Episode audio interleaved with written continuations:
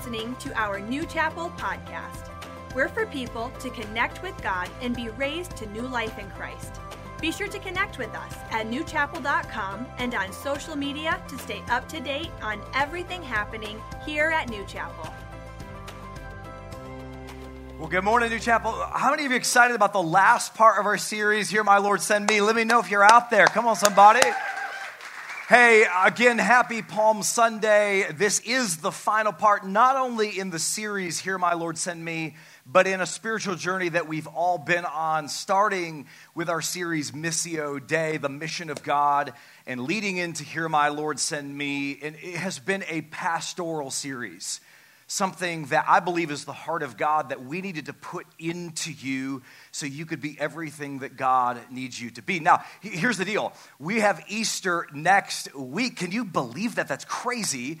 And then after Easter, we're starting a new series called Now Trending. If you know anything about New Chapel, we poll you on Easter Sunday and ask you what you want to hear about. It's a big deal. We want to answer the questions that you have on your heart and mind.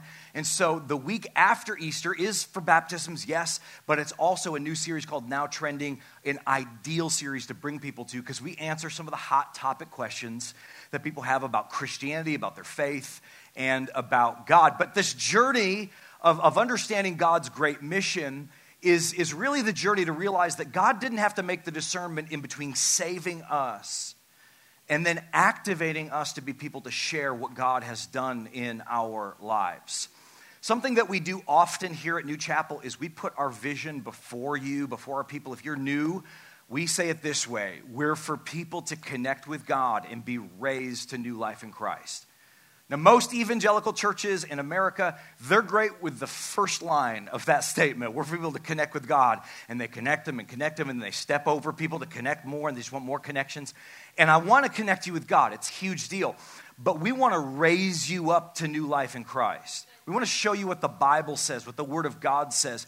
And it is to engage you in a grand spiritual journey that God has every person on. He wants them to, write it down, to know God. You're like, Pastor Joe, I've heard this before. Get it in you. Get this in your spirit. You need to know Him, not know about Him, not know facts about Him, not come to a building that's all about Him. God wants to know you and have you know Him personally. He wants a personal relationship with you through his son, Jesus. Amen, somebody? Eh, this is what it's all about, what it's all focused. Everything begins here.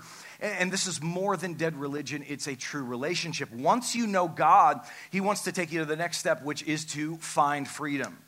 That is to say, we all have a past. We've all done things, we've all had things done to us false accusations said about us. We've had to face hard things.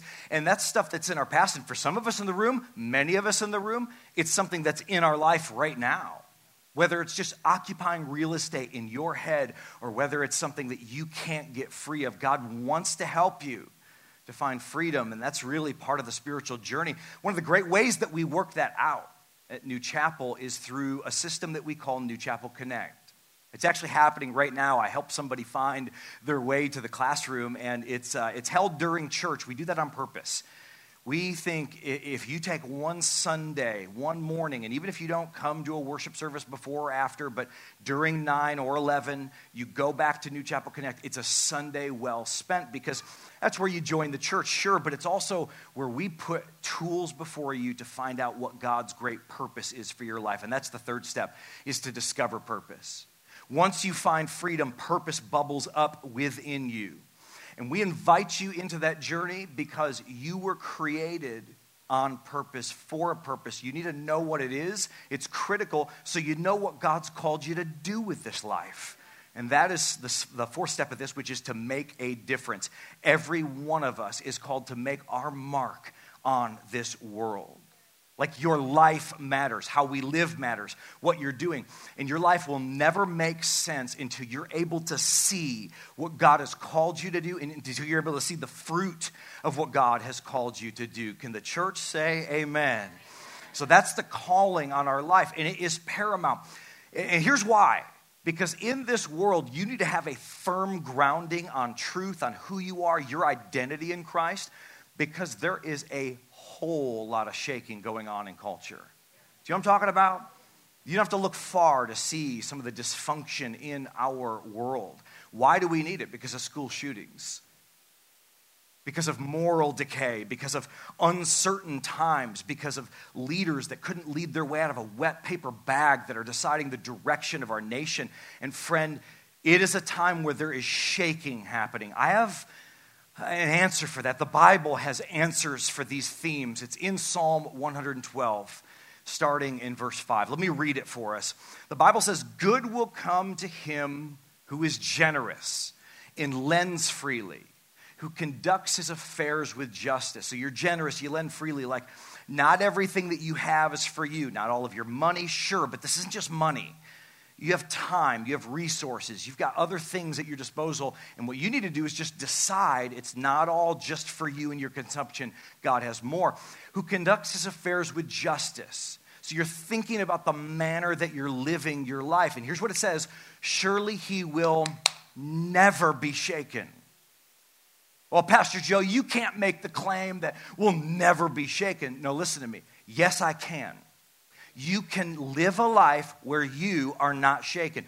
I can't stop the shaking from happening in this world or around you. But you can become a person in Jesus that when the world is shaken, you are standing firm. Can I hear an amen, somebody? That you cannot be shaken. You can have a resolve. In, in the midst of everything, you have something solid to stand on. God's word, the relationship with Him that can carry you through anything. Amen, somebody? Now, if you don't define what your life is all about, the problems that knock at everybody's door, they will define your life. You'll be defined by the next issue. If you can't see past your nose to what God has for you, you'll just deal with the next issue that's along your way. And God has called you for something great on this planet. You don't want to let those things define you because here's the deal when problems define your life and it's just dealing with the next problem, dealing with the next issue, same stuff, different day, you know, when you get into that mode, it not only defines you, but it destroys your life. There's no trajectory. There's no aim to your life. Anybody out there know what I'm talking about? We need to know this great thing that God is calling. So it says this in Psalm 112 Surely he will never be shaken. Now, check this a righteous man will be remembered forever. Now, unless the Bible's specifically talking about a man, a man, it's talking about mankind. It's talking about you. It's talking about men and women that your life can be remembered forever. You say, oh, I don't need that, Pastor Joe. No, listen, God says you do. God wants your life to have an impact. Even if they don't know your name, they can feel your impact on what you did for God's kingdom. Say amen, somebody. Well, who gets to do that? Those people that wake up and say, Okay, God, here am I, Lord. Send me. On mission with Pastor Eric, uh, we got a lot of opportunity to talk with one another. And uh, one time we had this big crusade with thousands of people. It's just amazing. And the next day, kind of had a holy hangover, if you know what I'm talking about, like disorienting. We had three hours of sleep. We're trying to like hit up a ride for the next church. Our driver canceled. There was a whole thing. And, and I looked over him and said, What would your dad think about all of this? Now, let me give you some family history. Pastor Eric's dad, his name was Royal Harvey. And Royal was, uh, I don't know if he was like the boy named Sue from Johnny Cash song or what, but my man had a temper. He knew how to fight and the mud and the blood and the beer. You know, I mean, he was just rough. And, and he, was a, he was a builder, a construction guy, and, uh, and, and to, be, to be truthful, terrorized his family with his temper and, and with alcoholism. Later in life, like late in life, he accepted Christ as his Lord, and his life changed. In fact, he became enamored with praying for people and helping people to find deliverance and praying for people's salvation. He went on mission trips. And uh, through his church, they would say, Hey, we're, we're building an orphanage or we're building a Bible school. And he'd go there, and as a builder, he'd put it together. And I've heard so many great stories about that. And, and at the same time, you know, you change overnight, but it's difficult to change from being the old man. Do you know what I'm talking about, Christian? And, and your heart's changed and you want godly things, but there's some old behaviors. And, and so there's this saying that Pastor Eric, this story that he conveyed to me that uh, Royal's wife, Grandma Irene, would say, Royal, are you upset? And he'd say, No, I'm feeling fine. Said, Well, you got your angry face on, Royal. Why do you have your. He'd say, I feel happy, you know? And, and, and so it kind of became a little bit of a, a, family philosophy we'll share with each other, you know, hey, you got your angry face on and you need to smile a little bit. And, and you know, he wasn't perfect. Even when he passed away, not everything was perfect in his life. And should the Lord tarry and I pass away at a ripe old age, not everything's going to be perfect in my life. See, we think that God wants perfection in everything. You better figure it out. You better act right perfectly before you die, otherwise, it's going to be the switch. You know, I mean, well, it's not like that. He's happy to have your heart, He rejoices that the work is begun. And so, I don't know. I've never met Grandpa Royal, but I named my eldest son after him. Aurelio's name is Aurelio Royal Bevelacqua. You thought I was just bougie bougie. No, it's a family name. family name. And I can imagine that God gives him insight in heaven, even though you weren't all that. Like Hebrews 11 says, they died in faith believing, having yet attained the promise. He still took quality steps towards God. He engaged in the mission. Well, what happened? Many of you don't know this, but Pastor Eric was actually the last of Royal's four children that accepted Christ and the only one to go into ministry. He was a family pastor and a missions pastor for 25 years. He brought his family along with him to set up and tear down and, and get things ready for church and to teach uh, Sunday school. Kaya says that when she was about eight years old, she was doing check in for kids' church. And that sounds a lot like New Chapel today, everybody. and, and, and so Kaya became a person who was on mission because her dad was on mission, her mom was on mission. And, and then I think about how like we found each other and like we are on mission together. I was running after Jesus, Kaya's running after Jesus. We looked over there like perfect. Thank God she's pretty, you know, like and and then I think about my kids, like they're they're being raised in a church that's really taken an interest in teaching the next generation that values it. Uh, they're being raised. And I thought about their perspective, how their mom and dad are preaching pastors how their uncle and aunt are pastors, how their other uncles and aunts love the Lord and are engaged in church, how their grandfather is, yes, a pastor for 25 years, but now is a sent one to the nations who has preached on five out of the six inhabited continents of this world and how whose grandpa helped build orphanages all around the world. Think of the perspective. But it didn't feel that way in 1980, whatever, when Royal accepted Christ. Probably just felt like he needed to renew his mind. I got to stop smoking, you know? And, and like, you know what I'm talking about? So, those of you that are like, oh man, I don't know if I belong in this church, I'm still rough around the edges, you're in good company the proof of God's faithfulness is standing in front of you today. You don't have to be perfect for God to be loyal. Can I hear an amen, somebody? Say amen, somebody. Well, now what do we have? We have generations of, of people serving God together. Should the Lord tarry, I pray that for you because you can make a difference with your life. If you only knew what living for God would do for you, so many of your problems would just go away. It's not that living for God makes like problems stop knocking at your door. No, they will knock. But what happens is how big your God is in your life. The Bible says magnify the Lord, right? When He's magnified in your life and you're, you're on mission with Him and focused on Him, all those other problems are just dwarfed. They don't even matter. In fact, you take it to God and prayer just gets answered without all of your anxiety, without all, oh God, please, all that junk. You're just like, God, you know, like just solve this, Lord, because I've got to do this great thing for you. Does that make sense, to anybody? And, and some of you are truly facing issues. I don't want to diminish that. There are family issues and financial issues and job issues. The, the problems of this earth are like number one on your list. Problems are there, I get it. But the secret to solving our problems, to living a life that's relatively problem free, is to have something in your life that's bigger than your problem. That's the key. That's the solution. And this is what your life is all about. Your life is all about making the eternal difference. What about the blessings of God? What about his promises? Yes and amen. Well, Pastor, what, what about fun? What about vacation? Nothing wrong with those things. Those are the extras. God doesn't have a problem with any of those things, but that's not what your life is about. If your life is living for the next time you get to get out of Michigan a, I get it because of the weather.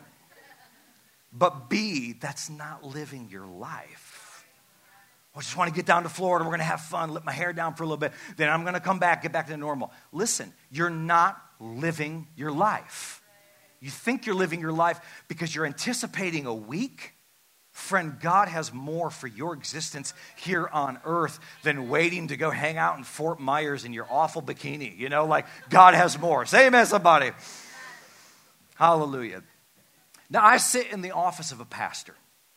That's where I sit and the metaphor often used in the Bible is a pastor is a shepherd. We lead people, we guide you. So I have a call of God to guide you in, into the good things that God has for your life.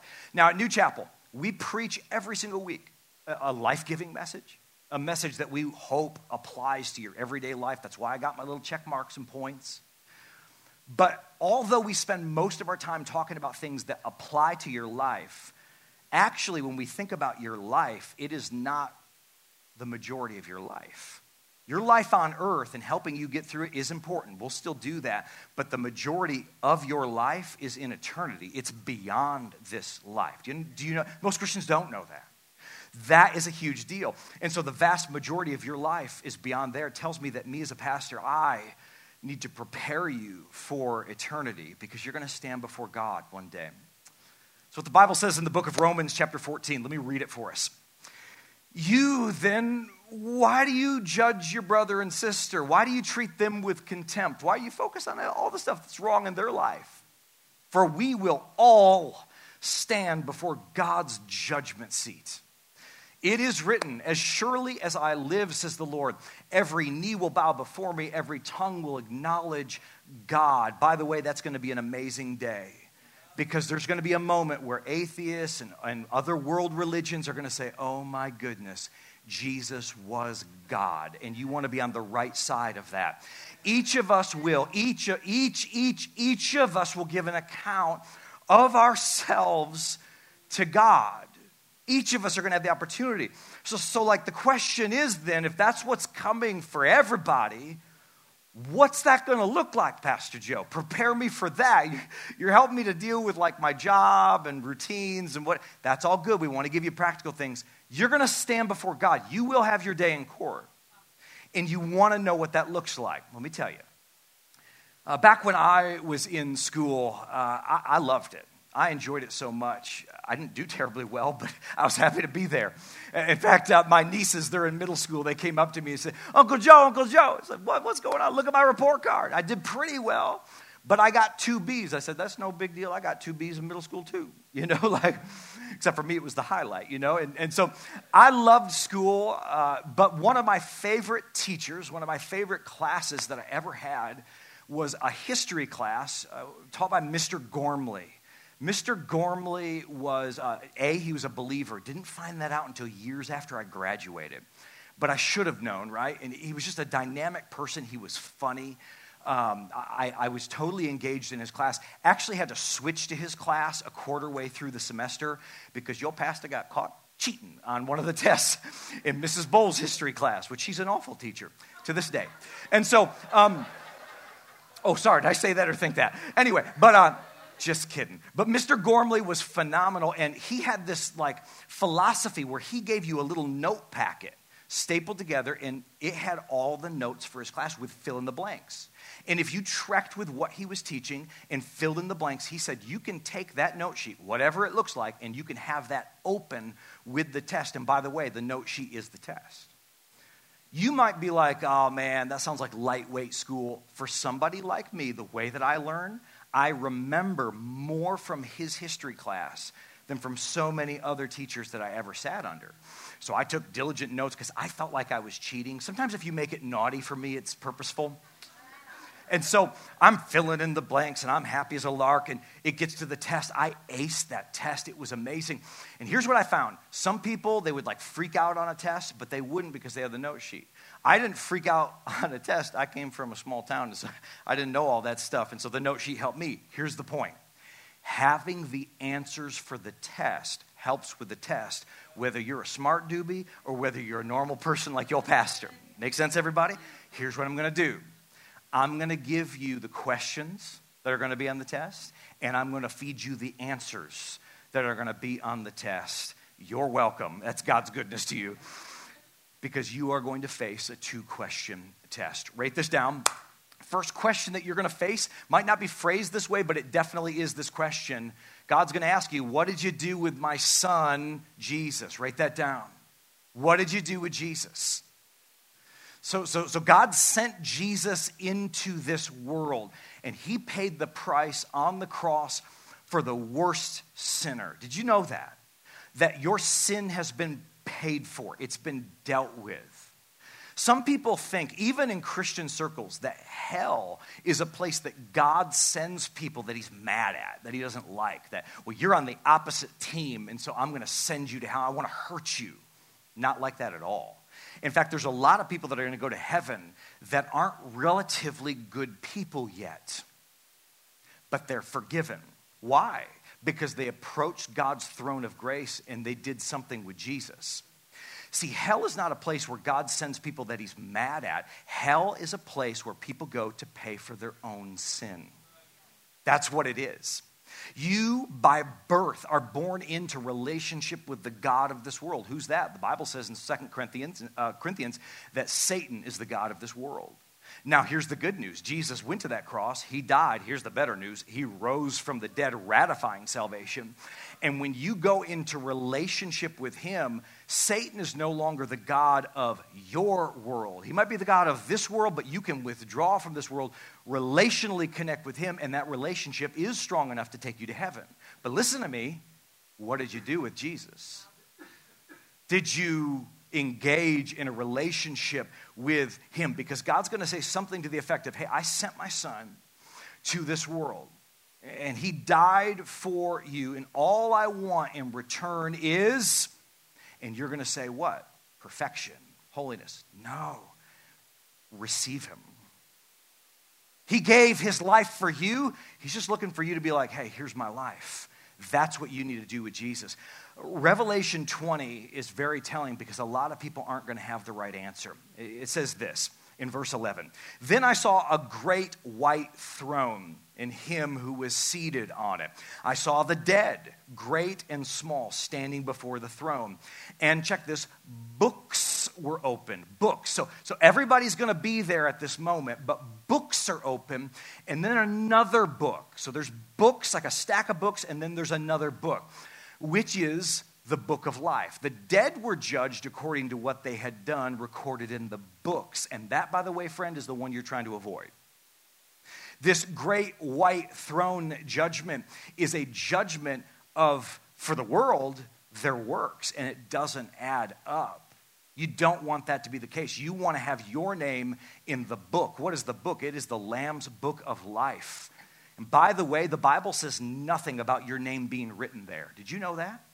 It talks about names being blotted out. Why? If he paid the debt for the worst sinner, the provision is all in the book.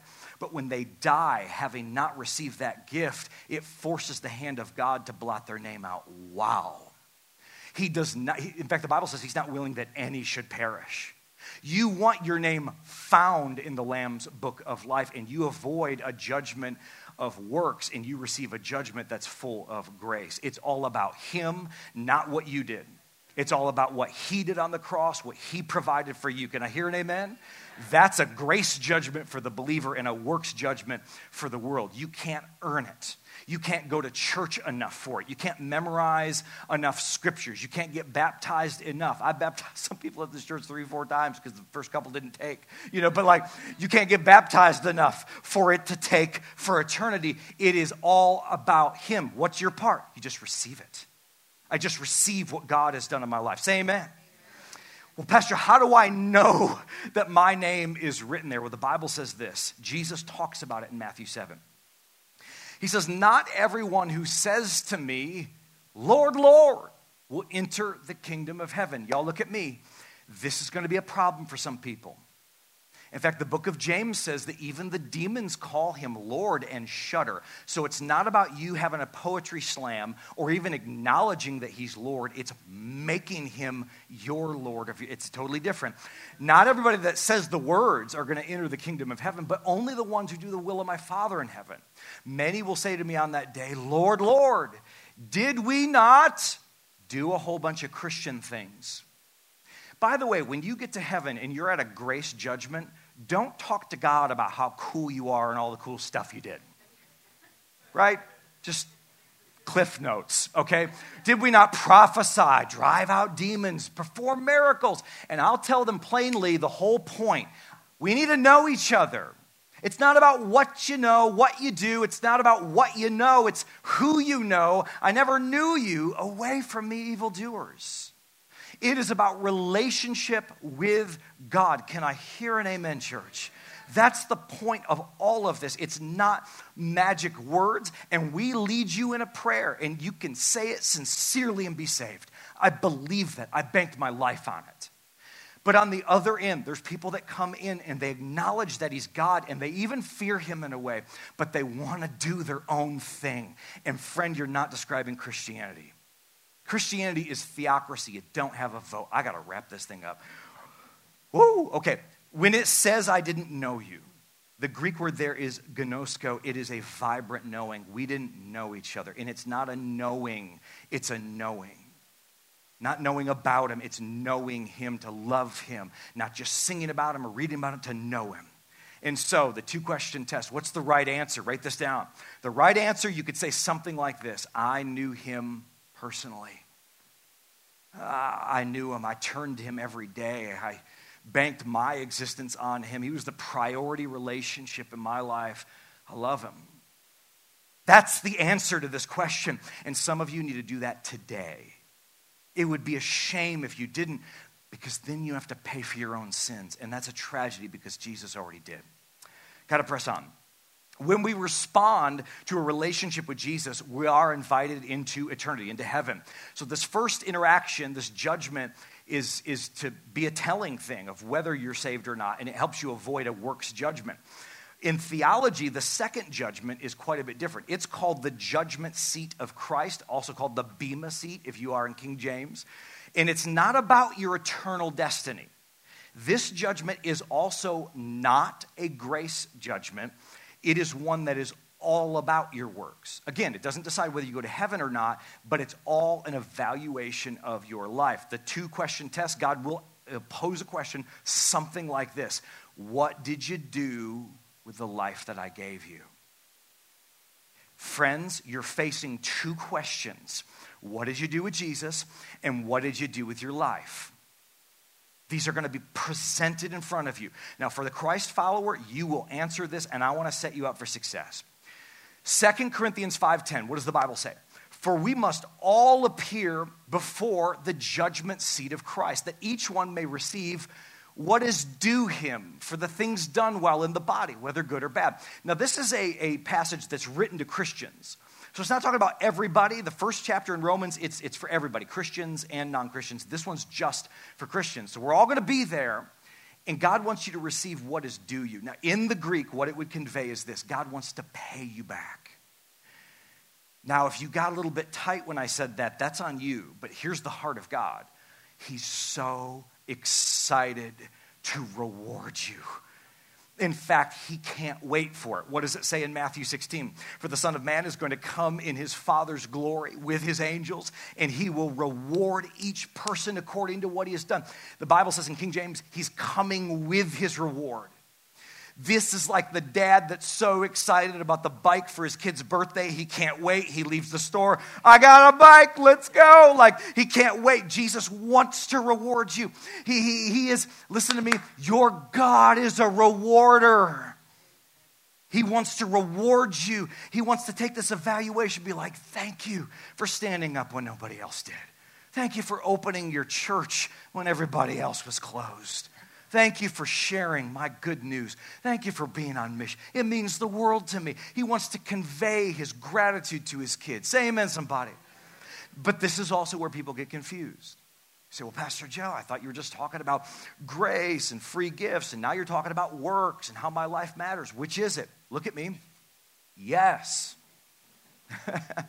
Grace and free gift, that's eternity. Again, all on Jesus, right? You just receive it. If you did nothing good after that, if you did nothing but bad, but you received Jesus, that's enough.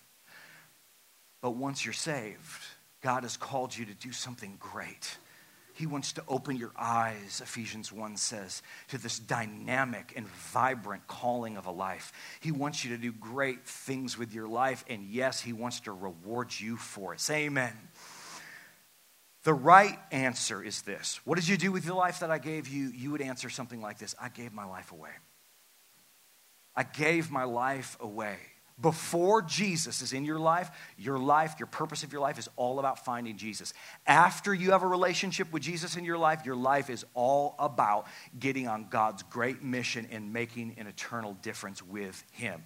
Amen, church? Now, I'm going to give you an interesting thought about all of this and then some practical points. I think it's really going to help. Ecclesiastes says this in Ecclesiastes 3 that God has made everything beautiful in its time. He has also set eternity in the human heart. So, by the way, whether or not I ever preached this to you or you ever read this in the Bible, there'd be something in you that has a pull towards something greater, towards something that is transcendent, meaning it's beyond this natural life because it's in you. He set it in you. You can go to places in this world. I've now been on several continents, and where there's even no religion, there's a pull within them, and you'll find people worshiping. They might be worshiping themselves or their culture or art or other things, but there's a pull towards something that's transcendent, a purpose in their life. God has set eternity within you. Say amen. Without knowing what to do, though, with that pull towards eternity, what's going to happen? People will live their lives spontaneously, they'll live it uh, intuitively by happenstance, they'll live it uh, in survival mode. And I want to present to you today God wants you to live it intentionally on mission. So if we're going to stand before God, and you will, and you're going to give an account for your life and your actions, and you will. And if you're going to have only a short amount of time left on this earth, and you do, we need to figure out how to live our life intentionally on mission. Three thoughts about this, and I want to pray for us. Number one, how do we do it? You need to say within yourself, well, I'm going to intentionally give what I have. I'm going to intentionally give what I have, Pastor Joe. Here's the idea God is not going to judge you and, and hold you accountable to give what you don't have. That's not how God works. But He is going to hold you accountable as a steward, giving what you can give, what you do have. And it's again not just money. I'm not taking an offering at the end of this message. It's about everything. You have time on your hands. You have breath. If you have breath in your lungs, you should give some encouragement. If you've got arms, you got to give somebody a hug. You got thumbs, send somebody a text. Quiet. But uh, for anybody that's waiting for one for me, uh, I think about technology. Think about the world that we live in with technology, where this morning when I woke up at 5 a.m. and I'm praying to the Lord, and I was going to do my little check in on Facebook here, I opened it up, and the church that I was preaching on uh, or at at Rome had a live feed, and I'm watching them live in Europe. What the world? Anybody else in the room remember long distance calling?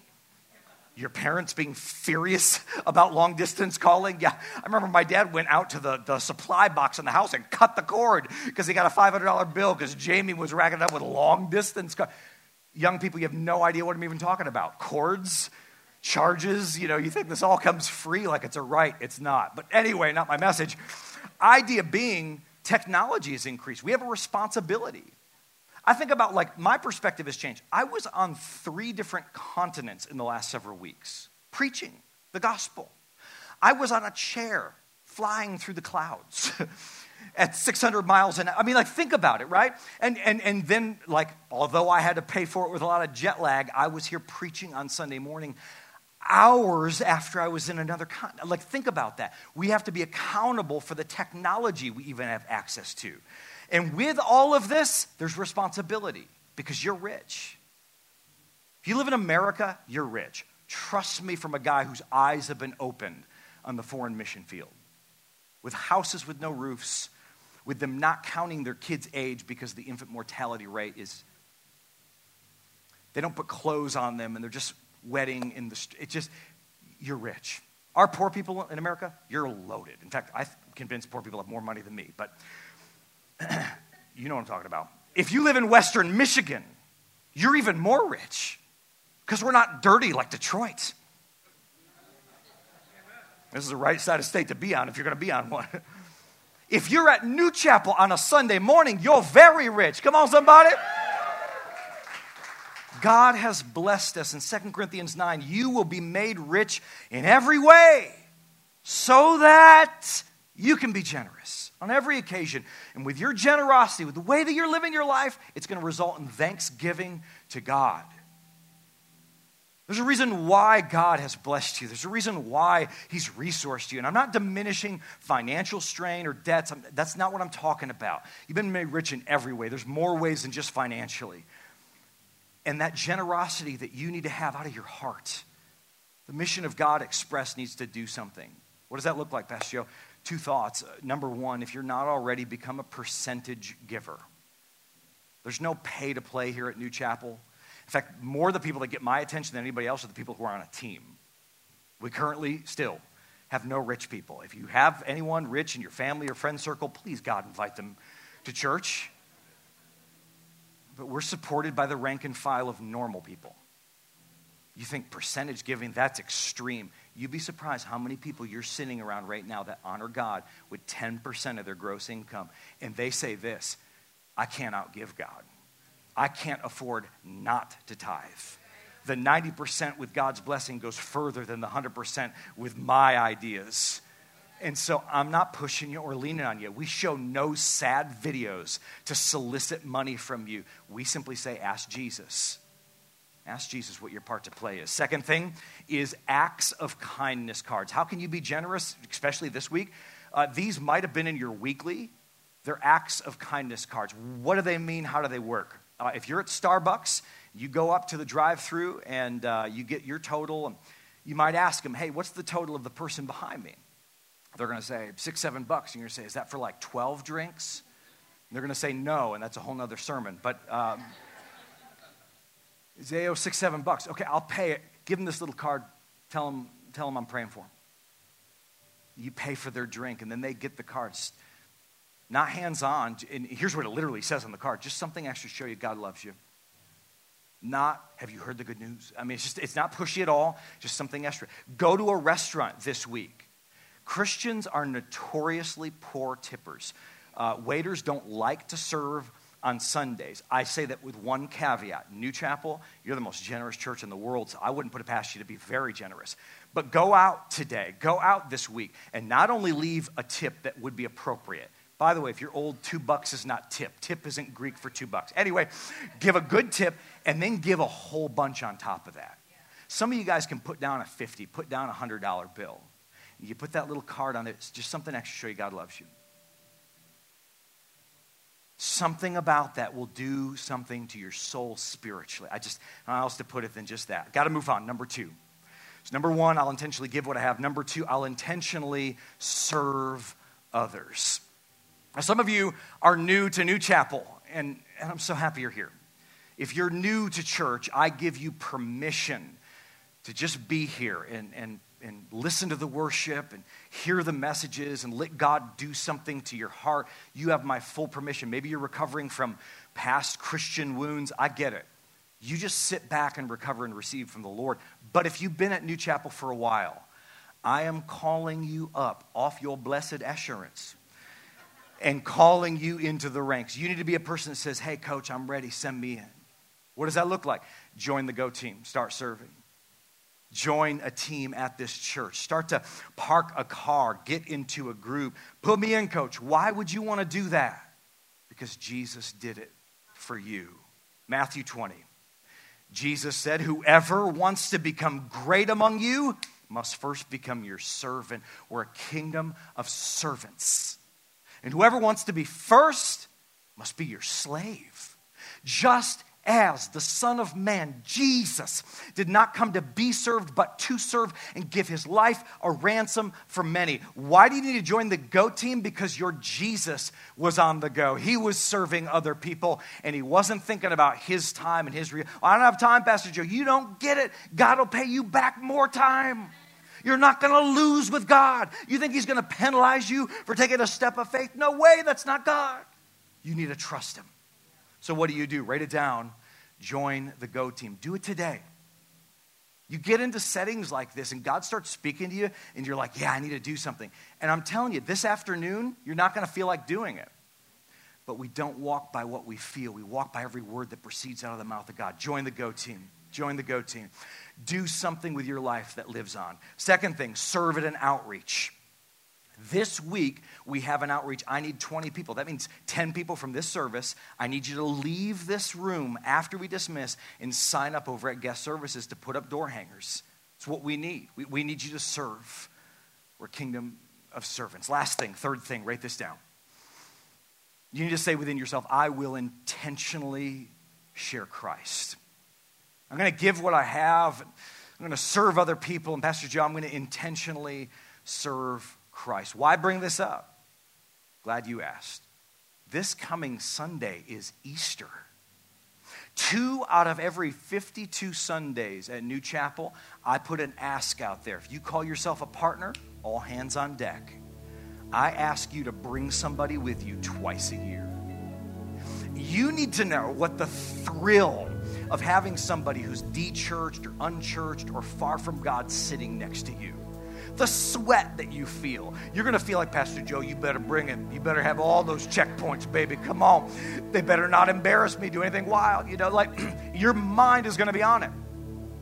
And when I say heads bowed, eyes closed, I know you are looking. You're like, what's up? You know, like, and it's okay because when your friend accepts Christ, lifts their hand, tear comes down their face, that's your favorite day at church you need to know what the thrill is of being somebody who's on mission with God and you see the fruit that comes right after that. We're called to be his ambassadors. That's what Second Corinthians 5 says. We're Christ's ambassadors. God's making his appeal through us. Why us? I don't know why us, but that's how he's doing it. Luke 14, Jesus says, Go out into the country, urge anyone you come, find to come in so that my house will be full. Everybody say full.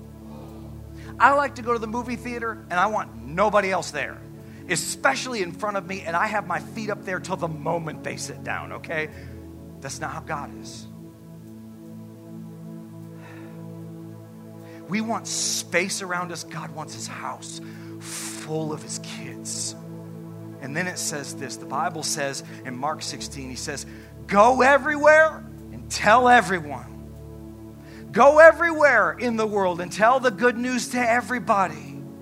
He wants you to be on mission. That, my friend, is what your life is all about. Now, in the moment I have left, I'm going to tell you why. It's one scripture. Paul is writing this letter to a young protege named Timothy, a pastor. But while he's writing it to Timothy, Pastor Tim, he's writing it to me, and this is what it says Command those who are rich in America, who are rich in this present world, not to be arrogant or put their hope in wealth, which is so uncertain, but to put their hope in God, who richly provides us with everything for our enjoyment. Command them to do good. Pause. Look at me command them. Paul commands Timothy, and there is a call on Scripture for me to command you. So here it is. Here's my best. I command you. Do good and be rich in good deeds. Be generous. Be willing to share. In this way, you're going to lay up treasure is a firm foundation in the coming age. You mean this life isn't all there is? Oh, yeah, there's, a, there's an age coming so that you can take hold of the life that's truly life. If you're not living on mission with God, if you haven't ever woke up and said, God, here am I, send me to the mission field of my workplace, to the mission field of my, my school or my family, if you don't have that thing that lends freely, if you're holding on to your life, you'll lose it. But if you lose your life for His sake, you'll find it. I command you to do this because it's the life that is truly life. You're not living until you've lived this way. Last point there is more to this life than this life. There's more to this existence than the here and now. God has called you into His Missio Dei, the great mission of God. He's called you to be a Christian who's on mission wherever you go. The cry of your heart is, Hear my Lord, send me. And friend, that's where you will live a life that is abundant and full, that can change generations beyond your own. It is found within the Missio Dei. Heavenly Father, I pray for my church. God, I know that you're speaking to them even right now. In fact, God, I just want to spend a couple minutes praying with them and preparing their hearts.